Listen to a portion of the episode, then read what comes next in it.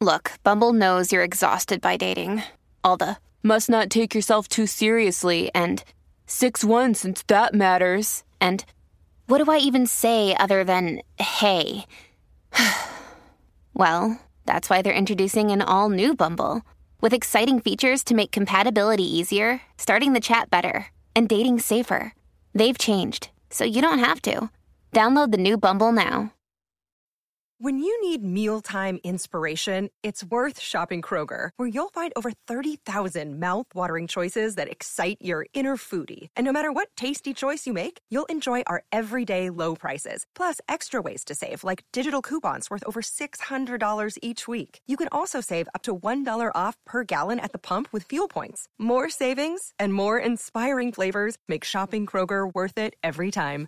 Kroger, fresh for everyone. Fuel restrictions apply.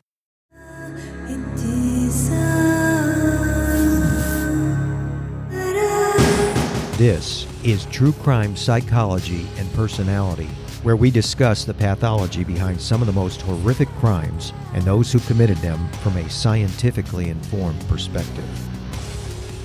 I'm Dr. Todd Grande. I have a PhD in counselor education and supervision, and I'm a licensed professional counselor of mental health. Dr. Todd Grande, that's my YouTube channel.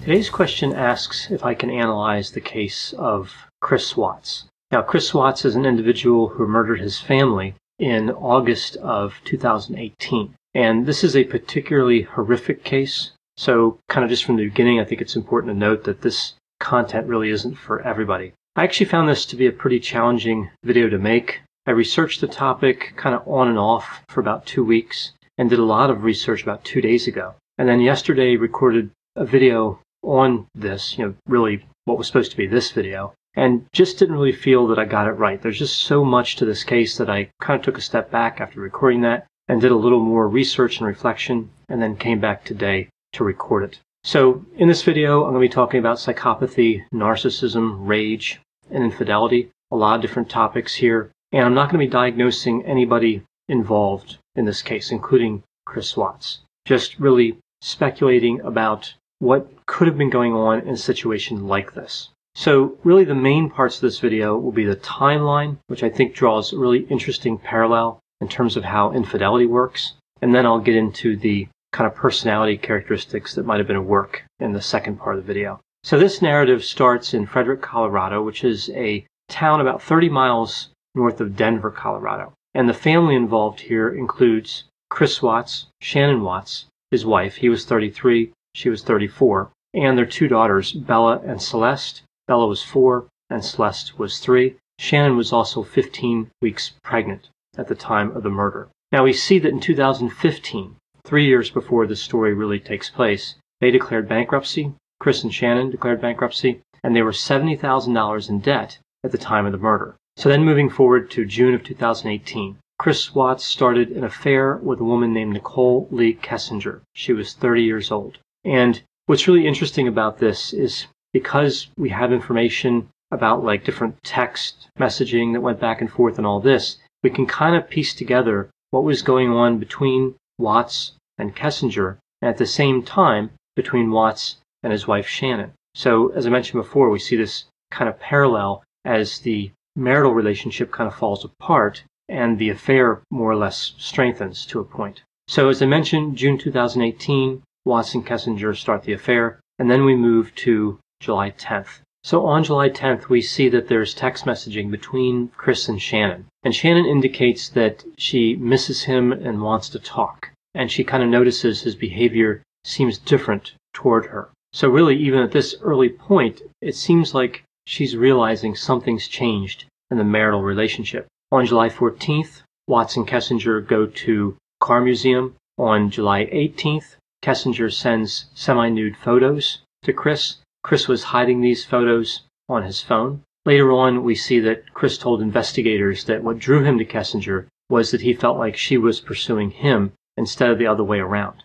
On July 24th, Kessinger Google searched the phrase, man I'm having an affair with says he will leave his wife. So again, we can kind of see where the state of mind may have been for Kessinger. There's no way to know for sure, but just looking at the evidence, including the text messages in this particular Google search. On July 28th, Watts and Kessinger spent the night at a campground. On July 30th, Watts wrote Kessinger a love letter. We see on July 31st and August 4th, we see kind of texts that have a negative content to them between Shannon and Chris. We see that she indicates that Chris wasn't missing her during a time that they were apart. Also on August 4th, we see Kessinger searches for wedding dresses online. On August 7th, Shannon Watts tells a friend that Chris hasn't touched her all week or kissed her or talked to her and he appeared cold. One day later, on August 8th, Kessinger searched Google on topics related to marrying your mistress. On August 9th, Shannon Watts again refers to Chris as cold, but also said they had the best talk ever. So it was kind of a hopeful day in some ways. She also sent a draft of a letter she was going to give to Chris to a friend, and in that letter she indicates that the last five weeks have been the hardest and she misses the affection that Chris used to give her and that she was confused. So again, interesting, if you look five weeks back, that's somewhere near the beginning of the affair, just a little bit after it started. So again, it seems Shannon has a really good idea at this point that something's changed in her relationship. On August 11th, Watts and Kessinger go to a baseball game, spent the day together, and on August 12th, Shannon sends a draft of a speech that she was going to give to Chris, again to a friend, saying she wants to fix things in her marriage and that she's going crazy trying to figure this out. So if we look at these text messages and Google searches, again with this triad that formed, Kessinger, Chris Watts, and Shannon Watts, we see that increasingly Shannon's becoming more distressed over the nature of the relationship and Kessinger seems to be growing in confidence that the relationship is going somewhere. We see more or less coldness and indifference from Chris towards Shannon, and excitement and maybe some sort of future orientation in terms of Chris and Kessinger. So this brings us to the morning of August 13th, early, about 2 a.m. We see that Shannon returned home from a business trip from Arizona, and Chris was home with the children at that time. The two fell asleep after they had sex, and Chris woke up a few hours later and a conversation started between Chris and Shannon. It was about a 15 to 20 minute conversation. And during this conversation, Shannon cried and indicated to Chris that she knew that there was someone else. She knew there was a mistress. Watts denied that he had any type of affair, but he did admit that he didn't love Shannon anymore, and he indicated that they weren't compatible. It was at this point when Shannon told him that you're never going to see the kids again. And this is what evidently contributed to Watts kind of snapping. That's the word he used, snapped. He put his hands around his wife's throat and began to strangle her, and he did this for about two to four minutes. Now, later on, he would claim that she didn't struggle during the strangulation. Watts indicated that there was a part of him that felt like the idea of killing his wife was implanted in his mind and he had no control over it. Also, when he was strangling Shannon, he wondered to himself why he just couldn't let go. So again, at this point, he's really saying that he felt like someone else had control over him during the time he was murdering his wife and his unborn child. So we see after Shannon was killed, evidently one of the daughters walked in and kind of wondered what was going on. Chris loaded his wife's body into his pickup truck and put his two daughters in his pickup truck and drove 45 minutes to a work site. He also indicated that he was contemplating suicide at this time, but changed his mind on that because he was afraid that someone else could get hurt if the place where he worked caught fire and exploded. So really inconsistent here. He was apparently okay with murder, but then he was worried about hurting coworkers in some sort of explosion. He never really indicated why he didn't consider some other type of suicide. This was just kind of, I think, a strange thing to say, but again, this is something he told investigators. When Watts arrived at the work site, he buried his wife in a shallow grave and then he smothered his daughter Celeste with a blanket and put her in an oil tank, and then did the same thing to his daughter Bella. So he murdered his wife, unborn child, and both his daughters. Now it seems clear up to this point because of Chris's behavior, because of his rage and the murders, that there were characteristics of psychopathy and narcissism potentially going on. But that's not really the end of behavior that might be classified that way. We see that after the murders, he looked up the lyrics to a Metallica song named Battery, which includes this reference to killing a family. We also see that Watts called his daughter's school to unenroll them. He texted back and forth with a realtor about selling his home. He texted with his girlfriend, Kessinger, about their future. And he also Googled getaway vacation deals using a Groupon. Shannon's friends became worried because she was missing and they alerted the police. And then after this, Watts did an interview where he pleaded for his family's return. He indicated later that behind closed doors, he giggled because he had told police he had nothing to do with the disappearance of his family. Now, we see that on August 15th, Chris was arrested for the murders of his family because he confessed. And he told the story about, again, the murder of his wife and unborn child, and then the murder of his daughters. A few months later, in November of 2018, he pleaded guilty to murder and was sentenced to life without the possibility of parole. We see that after these murders, that Kessinger also did a Google search about Amber Frey, who was the mistress of Scott Peterson, an individual who murdered his pregnant wife. And she also searched about Amber Frey's book deal and her net worth. So potentially callous behavior on that side of it too. Kessinger did cooperate with the police, however, and as far as I know, she wasn't charged in connection with these murders. So now kind of looking at all this information after hearing the timeline and this progression of the affair and the deterioration of the marriage, we look over to psychopathy, and narcissism. And I've heard a lot of different opinions about what could be potentially going on with Chris Watts, or what was going on at this time, potentially. We see people that think that maybe psychopathy was at work, but not narcissism. Some people believe it was both psychopathy and narcissism. And still, we see others who say it had nothing to do with either construct, and it was simply rage. And I'm going to take a look here at some of the symptoms of psychopathy and narcissism and kind of go through and indicate where I think there may be some connection between these constructs and what was going on with Chris Watts. So I'll start here with psychopathy. And it's important to note here that I'm going through some of the characteristics,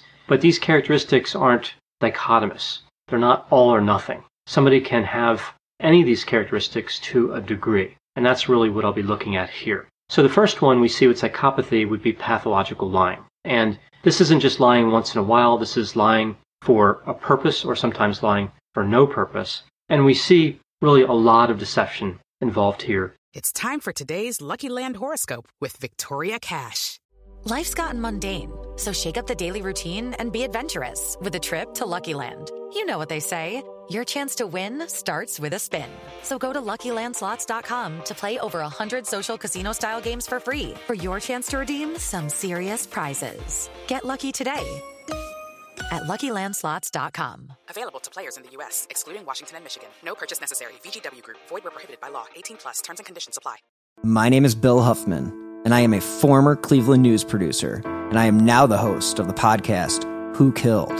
I began the show focusing on the unsolved murder of Amy Mihaljevic, and now each week I explore a different case with a focus on some of the victims who don't get the attention they deserve. I have a deep catalog of over 225 episodes, so there is a guarantee there will be something for you. Who Killed is an evergreen podcast, killer podcasts, and slow burn media production. Subscribe today wherever you get your favorite shows. In this case, specifically where Chris was deceiving Shannon. So there appears to be pathological lying. Lack of empathy, remorse, or guilt. This seems pretty clear. We do see some evidence later on of some remorse and even guilt, but certainly right before and during the murders, we don't see any sign of empathy, remorse, or guilt. Another indication of psychopathy is violating society's norms, and of course, committing murder would qualify as that. The next characteristic is irresponsibility, and I think it's safe to say, based on the horrific crime he committed, that was certainly irresponsible. Maybe not in the way we usually see with psychopathy. The irresponsibility is usually more related to on a long term basis just not being responsible. The next characteristic is impulsivity, and this, of course, seems pretty clear, especially the moment of rage when he committed the first murder of his wife. We see shallow affect, so this is when somebody doesn't really seem to have too much depth or sensitivity. That appears to be the case. It's also related to superficial charm, which evidently Chris had because he entered into an affair with Kessinger and she indicated that he was charming. Now, this may not have been superficial charm, but again, just looking at this as a matter of degrees and speculating, it seems reasonable to connect this characteristic to this situation. We also see a failure to have long term goals. This is interesting because Chris did have long term goals, they were just antisocial goals. We see poor behavioral controls. This seems pretty clear. Again, going into a rage and committing murder. We see that criminal versatility is a sign of psychopathy. And this is interesting because this means that somebody has the capability of committing a lot of different types of crimes Now, Chris did commit several crimes in the course of these murders, including, of course, the murders themselves. But if we look at the differences between the murders, it was kind of impulsive and in a rage with the first murder. Like, that seems reasonable to believe that. The murder of then a more cold and calculating murder of his daughters. He had 45 minutes in that truck to calm down, for that rage to subside. I would think it would be very unlikely that that rage could stay really in a high state for that long. So he did demonstrate criminal versatility. We also see low neuroticism, and this is when somebody is really calm under stress. So individuals who are psychopathic can commit horrific crimes and not have a lot of anxiety and depression and not a lot of nervousness. And we actually do see that here. Chris was able to commit these crimes in a cold and calculating way and then go back to texting with his realtor and texting with his girlfriend and giggling behind closed doors because he told the police he had nothing to do with the disappearance of his family. This does kind of indicate low neuroticism, a level of emotional stability that's really too stable. Low neuroticism with psychopathy is when somebody's too emotionally stable, when they don't have really hardly any variation in emotions at all. Psychopathy also has sensation seeking. This is when somebody gets bored easily, and I think this is really a major contributor to affairs. And it does seem clear that Chris was enjoying this affair, and it might have been kind of satisfying some of that sensation seeking characteristic. So with psychopathy, we see some areas of this construct that seem to connect to what was going on in this case. Now, how about narcissism? Well, narcissism, I think, here is a little bit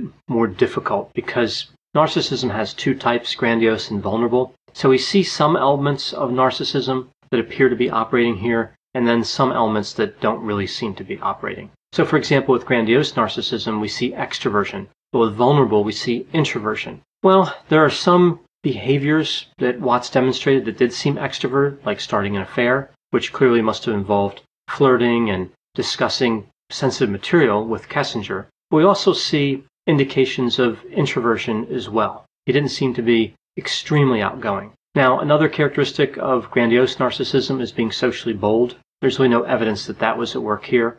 Self confident, like that's a possibility here. Again, superficial charm, which is also with psychopathy. Someone who's resistant to criticism, that doesn't seem to be what was going on here. He seemed hypersensitive to criticism, which is more lined up with vulnerable narcissism. And with grandiose narcissism, we also see being callous and unemotional. Again, that overlaps with psychopathy. Now, with vulnerable, we also see shame. That may have been at work, but we see anger and aggression, and those clearly were occurring in this instance. We also see someone who's defensive, avoidant, and anxious. And I'm not sure that was really going on in this case at all. And then also somebody who's socially awkward and shy, and that doesn't seem to be clearly going on either. Something we see with both grandiose and vulnerable narcissism is engaging in fantasies, having fantasies of success, power, and the ideal love. It does seem pretty clear that Chris was engaged in a lot of fantasy, in particular around that ideal love, and maybe Kessinger had that fantasy as well. And I'll talk about fantasy a little bit later, but it can be a very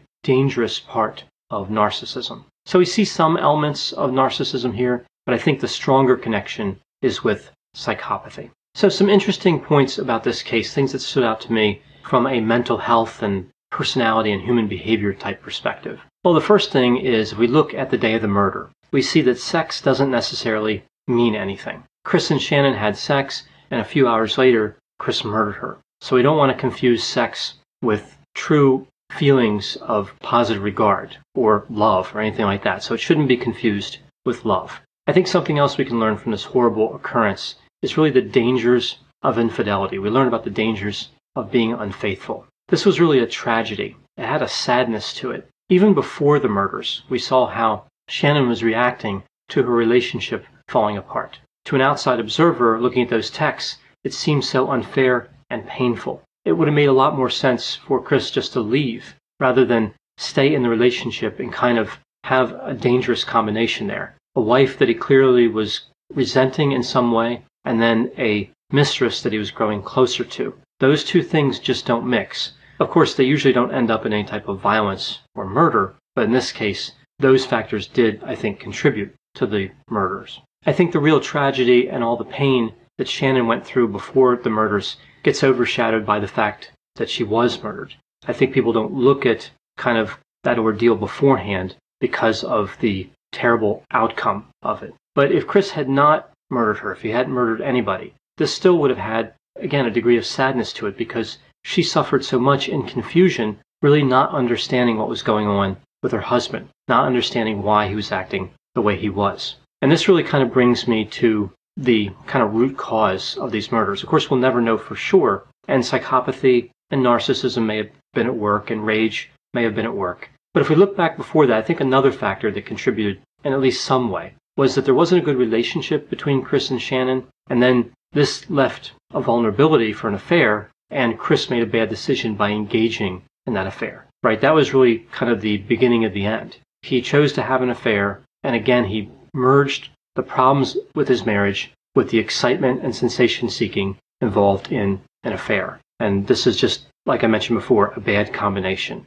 This didn't cause the murder. I think it was just a factor that contributed to the whole situation getting out of hand. And of course, the situation ended up with a really bad outcome. I think something else we can learn here is that fantasy is dangerous. Like one of the symptoms of narcissism is to engage in fantasy. And we really see that pretty clearly here with Chris. He was living in a fantasy world as well as Kessinger, it would appear, where they had these plans potentially to get married or be together or whatever they were thinking. And he wasn't really facing the reality that he was married and had children. And of course, all the financial factors. So the fantasy world kind of covers up reality, of course. That's why we call it fantasy. And it allows people to think about possibilities that they otherwise wouldn't consider. And again, this is just a really dangerous situation. So, kind of taking a step back and looking at this whole situation, what can we say was the cause of these murders? Well, we'll never really know, but it is an interesting case to study. I think we can learn a lot from looking at it. I would say that it appears that there was psychopathy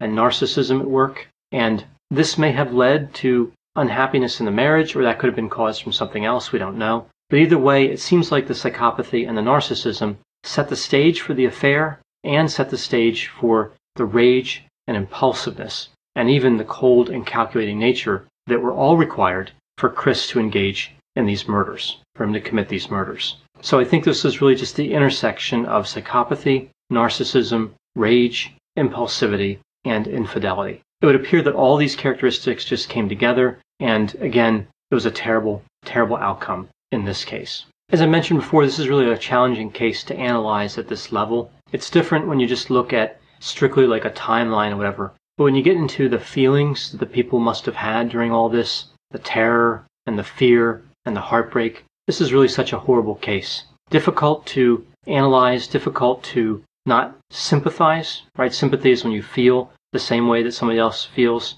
It's important to try to maintain empathy where you can understand how they feel. And I think this is an interesting case in terms of how we balance sympathy and empathy, even just in examining it and putting together an analysis like this. There's a lot of lessons to be learned here, and I think that it is worth looking at, again, looking at this case and trying to understand what happened so we can learn from it and potentially help people who may be in similar situations in the future and maybe try to prevent horrific crimes like the ones that occurred in this case.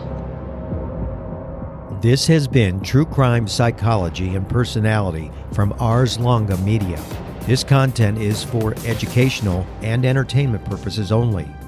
Ars longa, vita brevis.